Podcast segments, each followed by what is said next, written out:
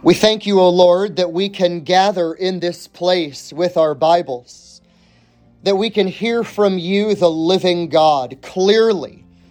You, you speak in a way that is clear and understandable and authoritative and reliable, always faithful and true as we read your word in the Bible. And so we pray that as we look into First Thessalonians tonight, that, that you would use your word in a profound and in a very specific way in every single heart that is here tonight. We pray that you would encourage believers, and we pray that you would convert the unbelievers. We pray, O oh God, that you would be glorified as we give thanks to you this evening. In Jesus' name, amen. Well, let's go to 1 Thessalonians chapter 5. 1 Thessalonians chapter 5. And we're going to look tonight at a verse that is probably the, the go to verse on Thanksgiving Day. Uh, and appropriately so, because for a Christian, it ought to be, every day ought to be Thanksgiving Day for us. We, we've never really had a bad day in our lives, have we, when we consider what we deserve? Right? We deserve hell. We deserve the lake of fire. We deserve judgment. We deserve the hot anger of God, every one of us. And if you've gotten anything, anything but that, you have every reason to give thanks. Every reason to give thanks. Well, tonight, what I want to do is I want to preach really on reasons to give thanks from a, a, very simple and a very short verse. And we're going to look kind of at the whole book of Thessalonians as well. So if you have your Bible open, we're going to turn from different passages in Thessalonians. But follow with me as I begin in chapter 5, verse 18. 1 Thessalonians 5, verse 18.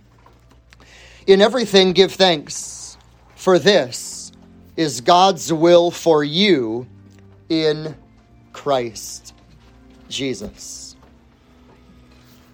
I had a professor in seminary. His name was Dr. John Hanna. He taught one of my church history classes and he has put it like this when talking about Thanksgiving in the life of a Christian. He said, We are often preoccupied with ourselves, and when we are preoccupied with ourselves, we lose the grace of being thankful. We live in a world that is preoccupied with self. And even in our own lives. We can be preoccupied with self. We can be totally consumed with self that we forget and lose the grace of being thankful to God. In Colossians chapter 3 and verse 15, the Apostle Paul talks about being thankful. He says, Let the peace of Christ rule in your hearts, to which indeed you were called in one body, and be thankful. Very next verse. Let the word of Christ richly dwell within you with all wisdom, teaching and admonishing one another with psalms and hymns and spiritual songs, singing with thankfulness in your hearts to God. And then the very next verse whatever you do in word or deed, do everything in the name of the Lord Jesus, giving thanks through him. What does God want for you and me? He wants us to be thankful. He wants you and me to be thankful in our lives at work, as we are with the people of God, as the Word of God is dwelling in our hearts, as we are living in unity in the church congregation, God's call for every one of us is to be thankful. But contrast that with what the Bible says about unbelievers. One of the great marks of the Bible of an unbeliever according to Romans 1:21 is that they do not honor God nor do they give thanks to God. The non-Christian is marked by not giving thanks. A little bit later on in the New Testament, 2 Timothy chapter 3, in the last days, difficult times will come. And then Paul goes on to talk about how people will be lovers of self and they are ungrateful one of the marks of this world, one of the marks of the end days, one of the marks of the ungodly, of the non Christian, is that they are ungrateful. And yet, right here, what we read in 1 Thessalonians 5, verse 18, in everything, do you see it in your Bible? In everything, give thanks. when we gather for worship, and when you have a flat tire. When you're late for a meeting and when you're engaged in a discipleship meeting. In everything, give thanks. Our thanksgiving ought to result in thanks living. God calls everyone to be thankful, and not just to be thankful, but we ought to be thankful at all times. At all times. There is no time in my life, no time in your life, when we have any excuse for not being thankful.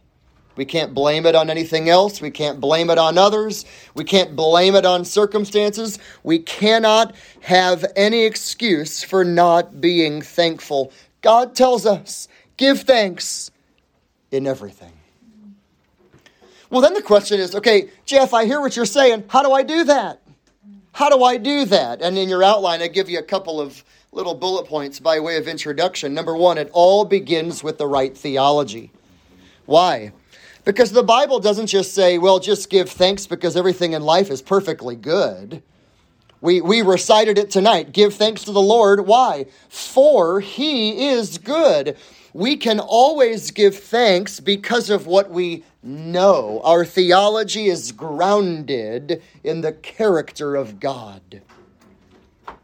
Second, we can always give thanks because we must be humble, or this comes from a heart of humility, where, where we are those who must live lives of lowliness we recognize that we are undeserving.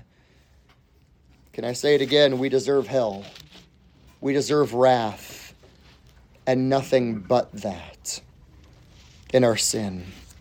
How? How do we live lives of thankfulness? We got to have the right theology. It comes from a heart of humility. It also, third in your outline, it comes from a God centrality. You see, if we have a life where I'm the center of all things, I'm not going to be thankful because I can't control everything.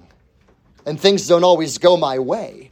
But if God is the center of all things and I exist to bring Him glory, I can give thanks in all things because God will be glorified in all things.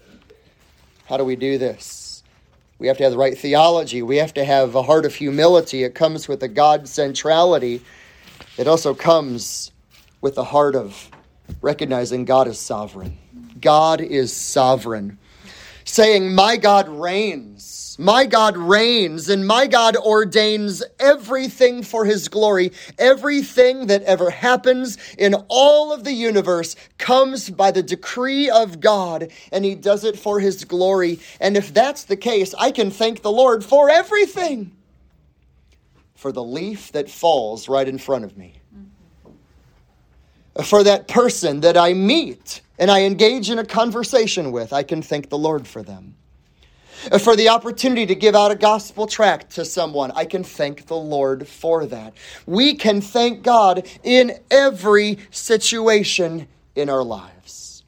What I hope to do in the next little bit together as we sort of survey First Thessalonians together is I want to look at the larger context of the book and I want to draw out four reasons that we have, four reasons to give thanks to God.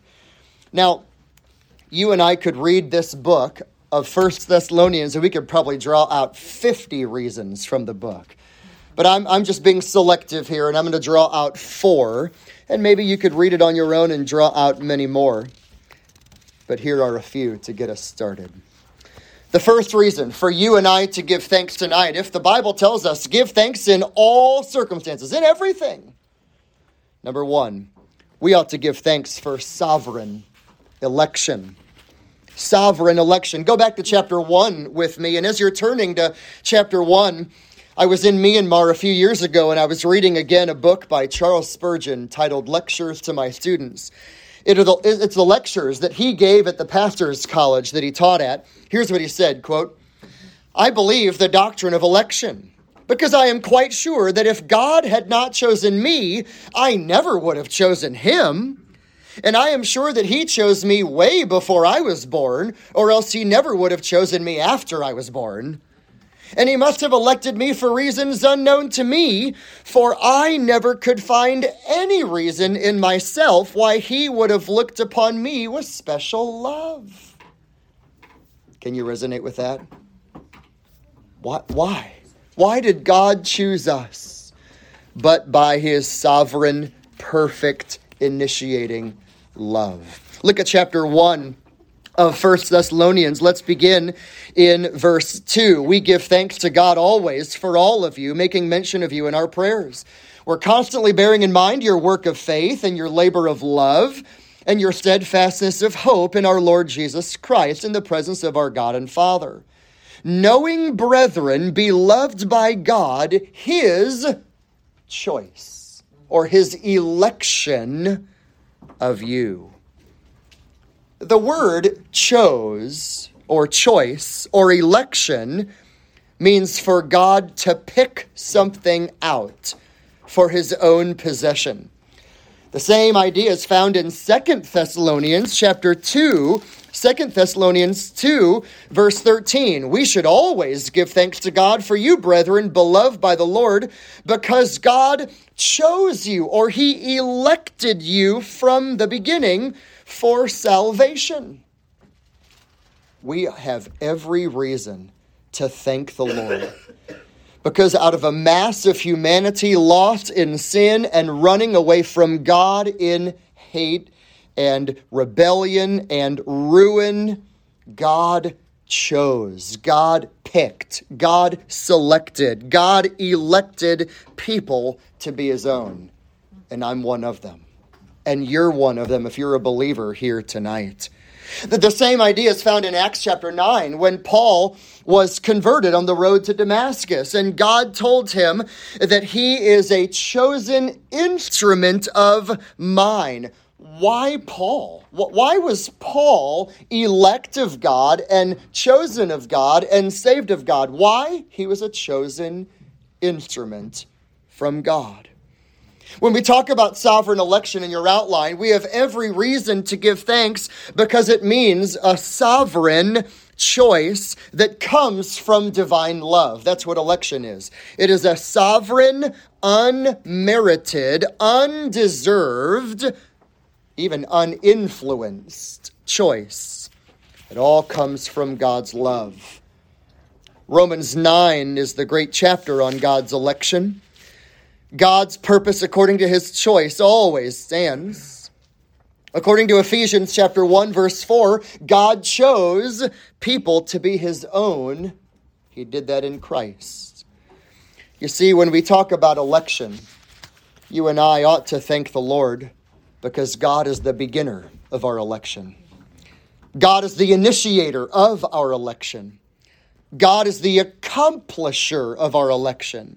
And he's the, the worker who does 100% of the whole election work. It is all done by God, it is all done for Christ and assured by the Holy Spirit. Ponder this for a minute. You were not neutral. God didn't look at you and say, Oh, he's going to come and believe in me one day. There was nothing good in us at all. We were God hating. We were rebellious. We were ruined. We were corrupt. We were radically corrupt. And yet, in our sinful rebellion and in our spiritual deadness, God chose us in love. And all whom the Father chose from way, way long ago, Jesus came to die for us. And then the Spirit perfectly calls and summons us and preserves us for glory. And it all begins with a loving choice of God, a loving choice of God. Why does Paul pray and thank the Lord? In part, number one, because of the sovereign election of God. Joel Beeke counsels us Dear believer, in, in electing you, God has given you everything. He has given you a son. And through the son, you have a new heart, and you have a new status, and you have a new life. So, Christian, humble yourself quietly before your electing God. Remember that you owe everything to Him. Everything. Sometimes people who grow up in church hear the doctrine of sovereign election and they think, well, how do I know if God has chosen me? I mean, how, how do I know if I'm elect?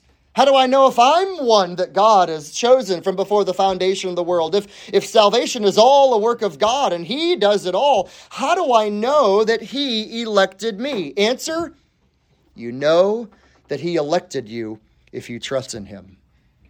You know that He elected you if you abide in Him. You know that He elected you if you boast only in Him, and if you absolutely forsake all confidence in yourself and you cling only to Jesus Christ. That's how you know that He's elected you. I love how Paul begins this prayer in the book. I thank the Lord because He chose you.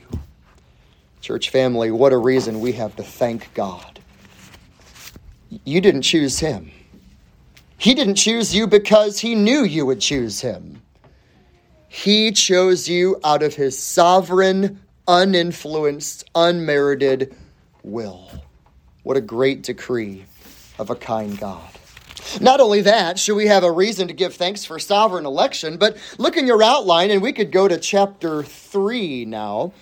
We ought to thank the Lord for the sanctifying afflictions that God gives. As we're looking at chapter 3, my, my wife Elizabeth worked for the president of Joni and Friends when we were living in California. And she was working right next to Joni Eareckson Tada's office. Joni said it herself like this Suffering provides the gym equipment on which my faith can be exercised.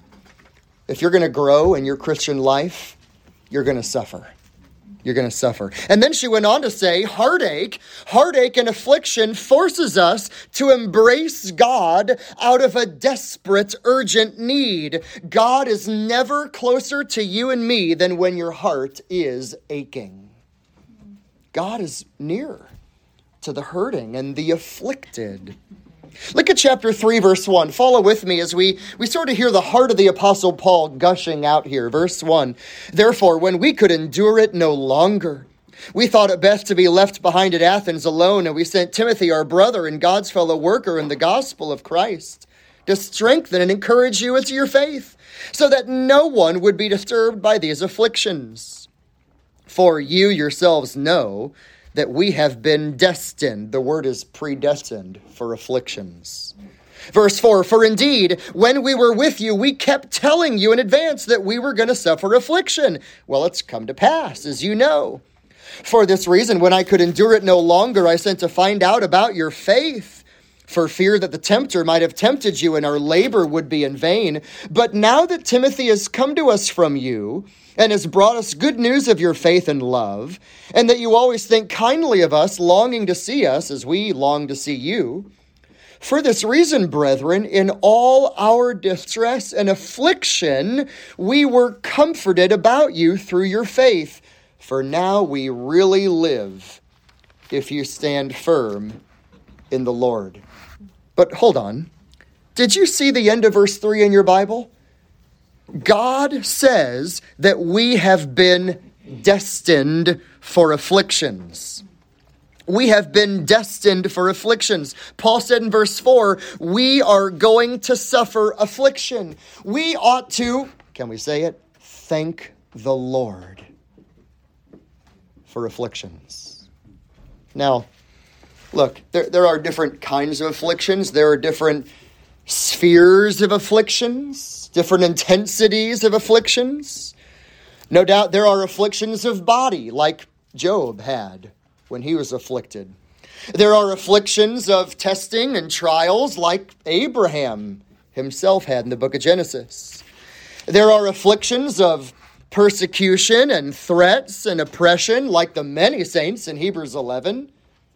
There are afflictions of all kinds of sufferings for the faith, like the Apostle Paul. He mentions a lot of them in Second Corinthians. But really quickly, will you take your Bible and go back with me to Psalm 119? Look with me at Psalm 119, and I want you to go to verse 67.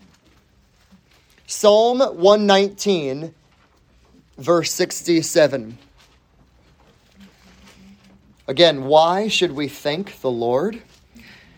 This is such an otherworldly way of thinking.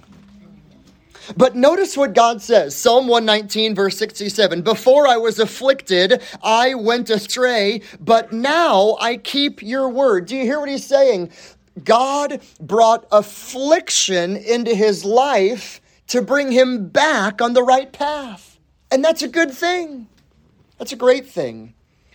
Just maybe let your eye look up to verse 50. Psalm 119, verse 50. This is my comfort in my affliction, that your word has revived me. What can give life and revival to the heart but God's word in times of affliction?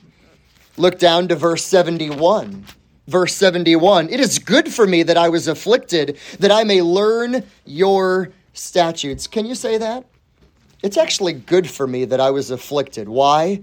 Because it drove me to God's word. Look to verse 75. I know, O Lord, that your judgments are righteous and that in faithfulness you have afflicted me. God's not being unfaithful. He's not being unkind. He is in faithfulness afflicting his people. Verse 92. If your law had not been my delight, I would have perished in my affliction. What, what does that mean? if you're perishing in your affliction, you need to trust more in God's word. You need to lean more on God's word. In verse 107, the psalmist continues, verse 107 I am exceedingly afflicted. Revive me, O Lord, according to your word. And then verse 153 Look upon my affliction and rescue me, for I do not forget your law. Why does God bring affliction? So that it would press us closer to Him and His Word. Why does God bring affliction? Hebrews 12, so that we would share His holiness. Why does God bring affliction?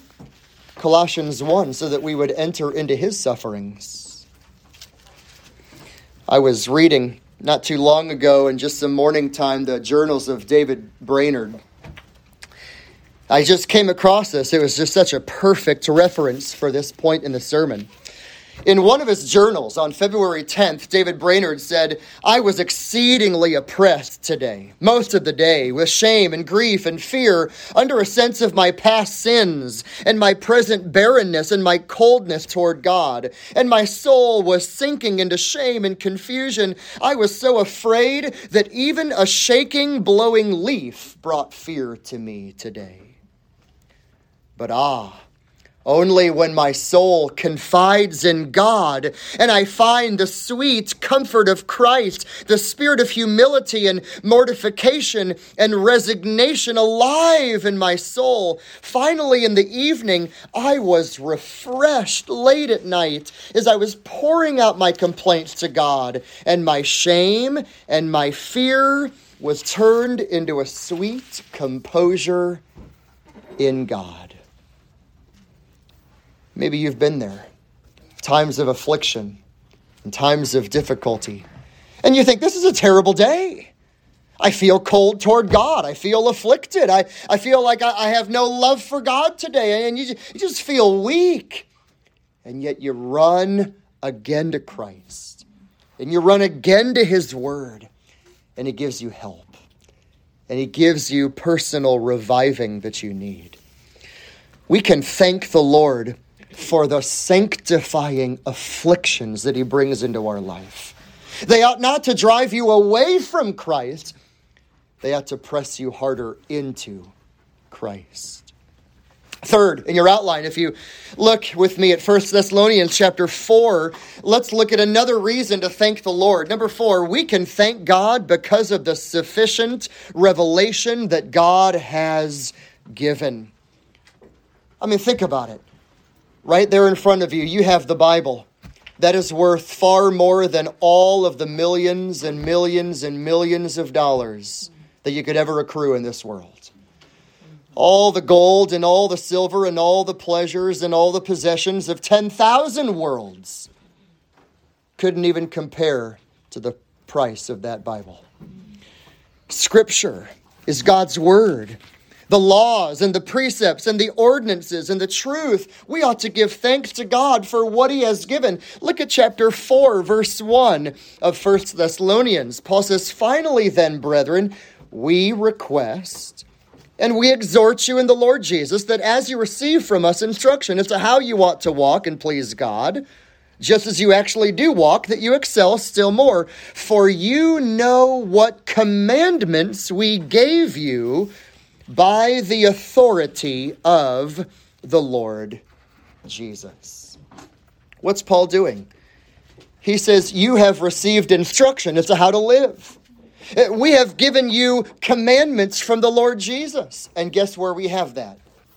Right here in God's Word. There is nothing more valuable in your life than God's Word. There is nothing in your home that is more valuable than God's Word, earthly speaking. Jonathan Edwards said, resolved to study the scripture so steadily and constantly and frequently so that I might find and plainly perceive myself to grow in the knowledge of God's word. May that be, be our resolve as well, that every day of our lives it would be a resolve. I want to keep reading the Word and keep studying the Word and keep growing in the Word and keep living in the Word of God. Chapter 2, just flip back a chapter, chapter 2, verse 13. Paul said, For this reason, we constantly thank God that when you receive the Word of God, which you heard from us, this is verse 13. You accepted it not as the word of men, but for what it really is the word of God, which performs its work in you who believe. We have the truth from God. We have the power from God. We have the life and heart transforming word of God. And by the way, did you notice in chapter 4, verse 1, when I read it, you actually can please God? You can please God. Don't live your Christian life wondering, oh, I can't please God. It, it, it I, I can't live up. I can't be good enough. I can't try hard enough. Chapter 4, verse 1 says that we can walk and we can please God. Christian, thank the Lord for the sufficient revelation that He's given. Thank the Lord that He has given you a copy of His Word, not only your paper Bible, but on your phone, you probably have more translations than you and I know what to do with, right? So, what do we do? Christian, may I encourage you to appreciate the Word. May I encourage you to meditate upon the Word. May I encourage you to internalize the Word and even to communicate the word to one another. Appreciate it, meditate on the word, internalize the word, and communicate it one to another. I was reading a couple nights ago on the couch to my kids and was reading them a little biography of a, of a man in our church history book by the name of Peter Waldo. Uh, Peter Waldo and the followers, the Waldensians, lived in the 1100s, really 11, 12, 1300s, with all the followers for a few centuries. They lived in France.